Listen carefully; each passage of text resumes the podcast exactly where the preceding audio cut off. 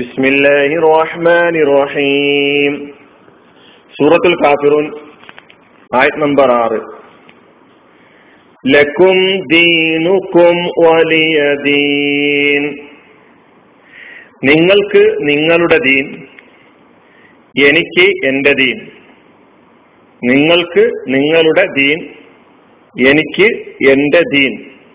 ലക്കും ദീനുക്കും വലിയ ദീൻ എന്നാണ്.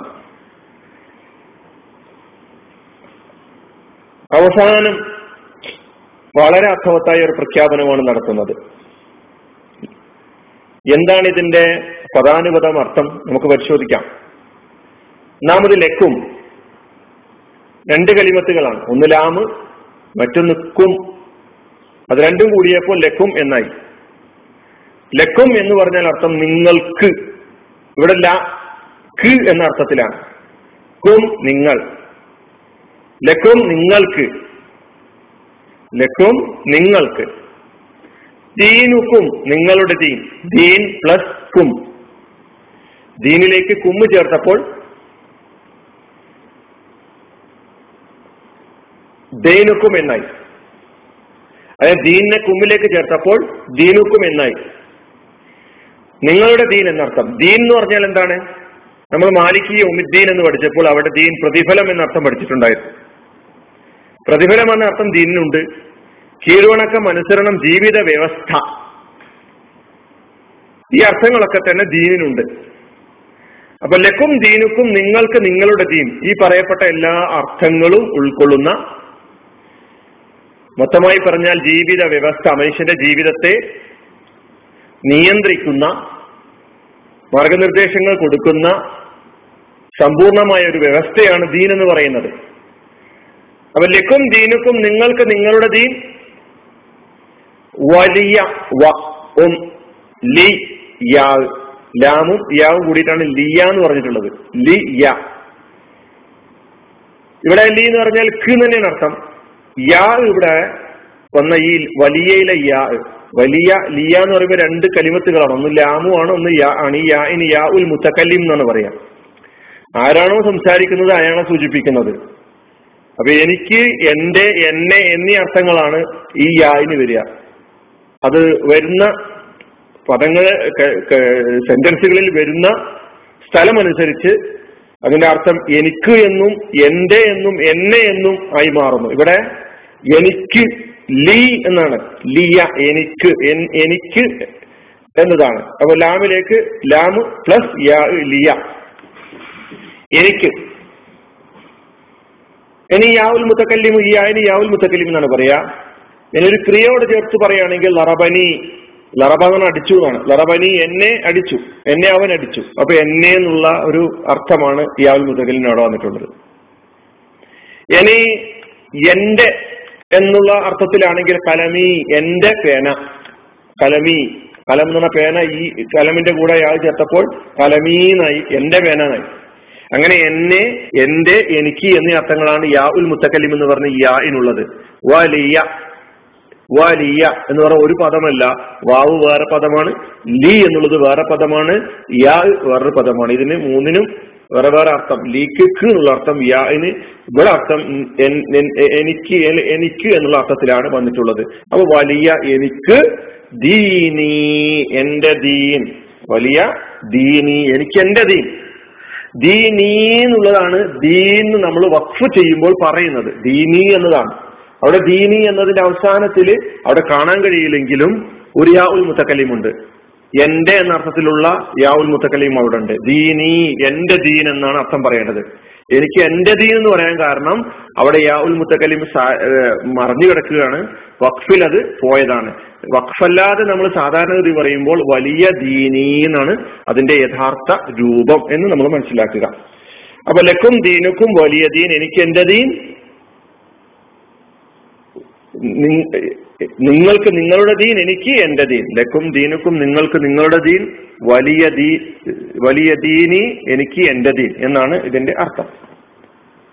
അപ്പൊ ഇവിടെ രണ്ട് ദീനുകളെ കുറിച്ചാണ് പറയുന്നത്. ഒന്ന് സത്യദീനാണ്, രണ്ടാമത്തത് അസത്യദീൻ. ഈ രണ്ട് ദീനുകളെ ദുനിയാവിലുള്ളൂ.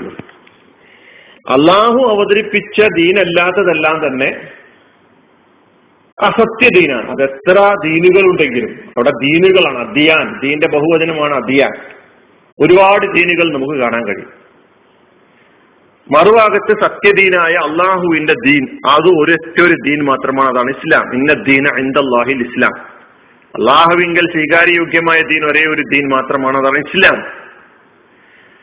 അപ്പൊ രണ്ട് ദീനുകളെ ഇവിടെ പറയുന്നു. അതിലൊന്ന് സത്യദീനാണ്, മറ്റൊന്ന് അസത്യദീനാണ്. എന്റെ ദീൻ വേറെ, നിങ്ങളുടെ ദീൻ വേറെ. എന്റെയും നിങ്ങളുടെയും വഴി ഒന്നായി തീരുക എന്നത് സാധ്യമേ അല്ല.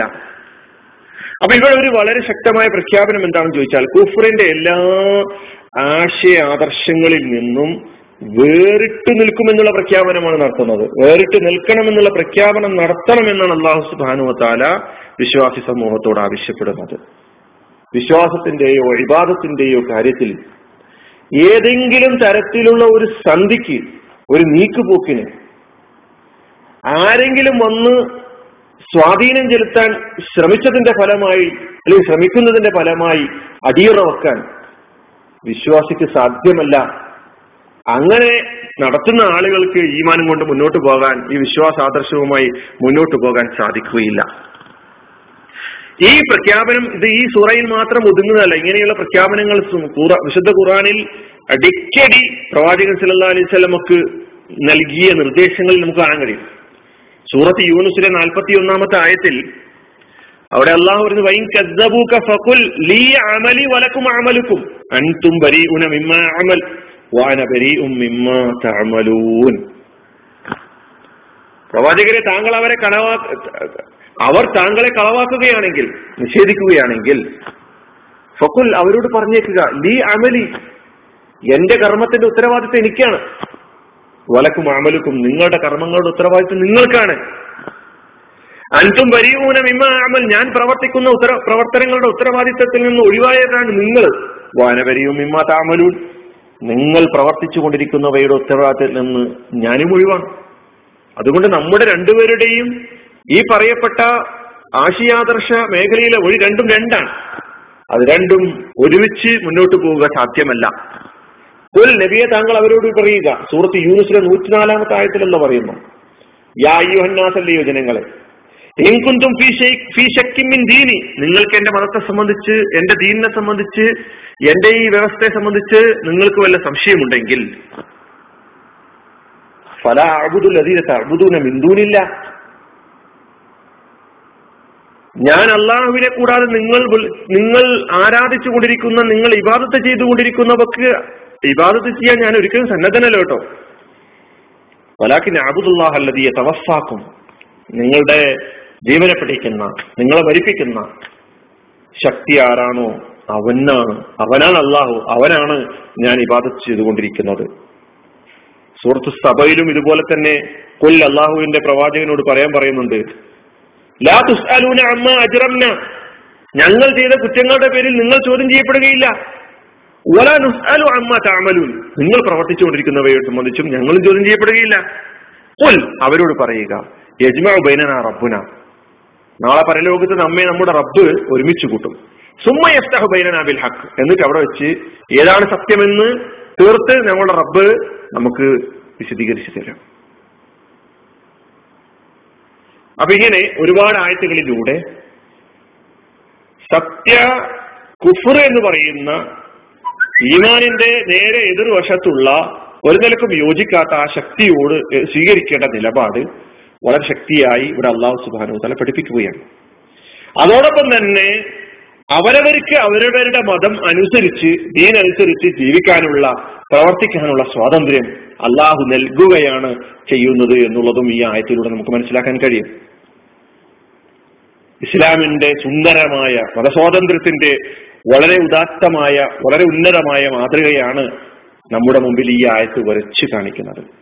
ഓരോരുത്തർക്കും അവരവരുടെ പ്രവർത്തനങ്ങളുടെ ഉത്തരവാദിത്തം, അവരവർ സ്വീകരിച്ച ജീവിത സരണി അനുസരിച്ച് അവർക്ക് മുന്നോട്ട് പോകാം.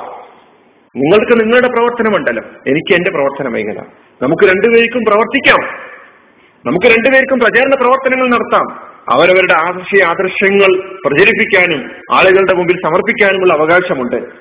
അതിലൊന്നും ആർക്കും കൈകടത്താനോ തടയാനോ സാധ്യമല്ല. ഇസ്ലാം അനുവദിക്കുന്നു എന്ന് മാത്രമല്ല, ദീനുൽ ഇസ്ലാമിലേക്ക് ആളുകളെ നിർബന്ധിച്ചു കൊണ്ടുവരുവാൻ പ്രവാചകൻ സല്ലല്ലാഹു അലൈഹി വസല്ലം അനുമതിയില്ല. വിശ്വാസികൾക്ക് അനുവാദം നൽകപ്പെട്ടിട്ടില്ല. ലാ ഇക്റാഹ ഫിദ്ദീൻ, ദീനിൽ ബലാത്കാരമില്ല എന്ന് അസന്നിഗ്ധമായി അല്ലാഹു സുബ്ഹാനഹു വ തആല പറയുമ്പോൾ ഇതാണ് അർത്ഥമാക്കുന്നത്. എല്ലാവർക്കും അവർക്ക് സ്വാതന്ത്ര്യം നൽകിയിരിക്കുന്നത്, തിരഞ്ഞെടുക്കാനുള്ള സ്വാതന്ത്ര്യം നൽകിയിരിക്കുന്ന ഇത് പടച്ച തമ്പുരാനാണ്, അള്ളാഹുവാണ്. അവർക്ക് എന്തും സ്വീകരിക്കാനുള്ള, ഏത് നിലപാടും സ്വീകരിക്കാനുള്ള സ്വാതന്ത്ര്യവും അത് സ്വീകരിക്കാനുള്ള പഴുതിയും ദുനിയാവിൽ ശ്രദ്ധിച്ചു വെക്കുകയും ചെയ്തിട്ടുള്ളത് പടച്ച തമ്പുരാനാണ്.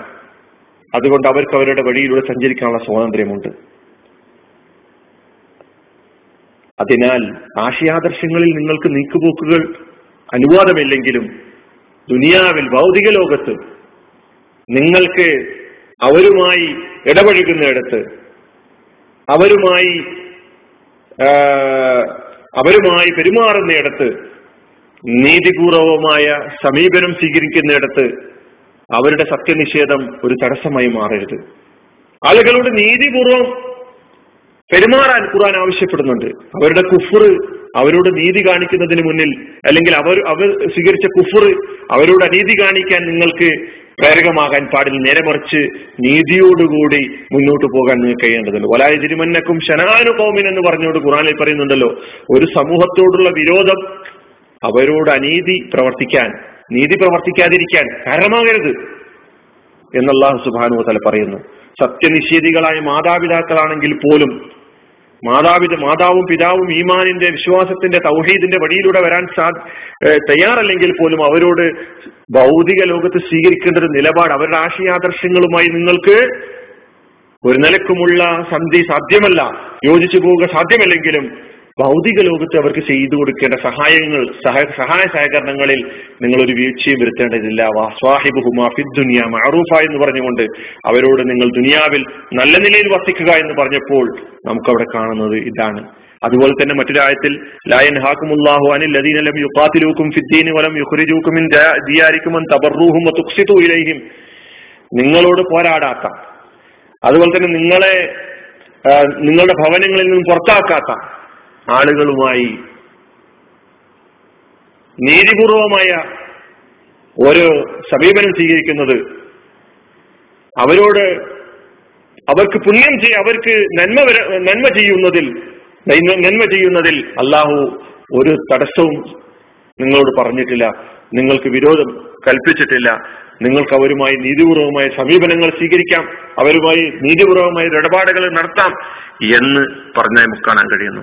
അപ്പൊ ഈ ആയത്ത്, ഈ സൂറ നമ്മുടെ മുമ്പിൽ വെക്കുന്നത് ഒരു നിലക്കും ആശയം, ആദർശം പണയം വെച്ചുകൊണ്ടുള്ള ഒരു നീക്കുപോക്കിൻ വിശ്വാസി ഒരിക്കലും സന്നദ്ധമാകരുത് എന്നുള്ളതാണ്. അല്ലാഹു സുബ്ഹാനഹു വ തആല ഈ നിലക്ക് ജീവിതാന്ത്യം വരെ ആദർശത്തെ മുറുകെ പിടിച്ചുകൊണ്ട് പ്രലോഭനങ്ങളിലൂടെ ആശയാദർശങ്ങളിൽ വെള്ളം ചേർക്കാൻ പരിശ്രമിക്കുന്നവരുടെ ഉപദ്രവങ്ങളിൽ നിന്ന്, അത്തരം പരിശ്രമങ്ങളിൽ നിന്ന് അല്ലാഹു നമ്മെ കാത്തുരക്ഷിക്കുമാറാകട്ടെ. കാരണം പല തരത്തിലുള്ള പ്രലോഭനങ്ങൾ സമ്പത്തിന്റെയും അതുപോലെ തന്നെ പെണ്ണിന്റെയും സ്ഥാനമാനങ്ങളുടെയും രൂപത്തിൽ നമ്മെ പ്രലോഭിപ്പിച്ച് നമ്മുടെ ആശയാദർശങ്ങളിൽ നിന്ന് വ്യതിചലിപ്പിക്കാൻ ശ്രമിക്കുന്ന സകല ശക്തികളുടെയും ഉപദ്രവങ്ങളിൽ നിന്ന് അല്ലാഹു നമ്മെ രക്ഷിക്കുമാറാകട്ടെ. വആഖിറു ദഅവാനാ അൽഹംദുലില്ലാഹി റബ്ബിൽ ആലമീൻ. അസ്സലാമു അലൈക്കും വറഹ്മത്തുള്ളാഹി.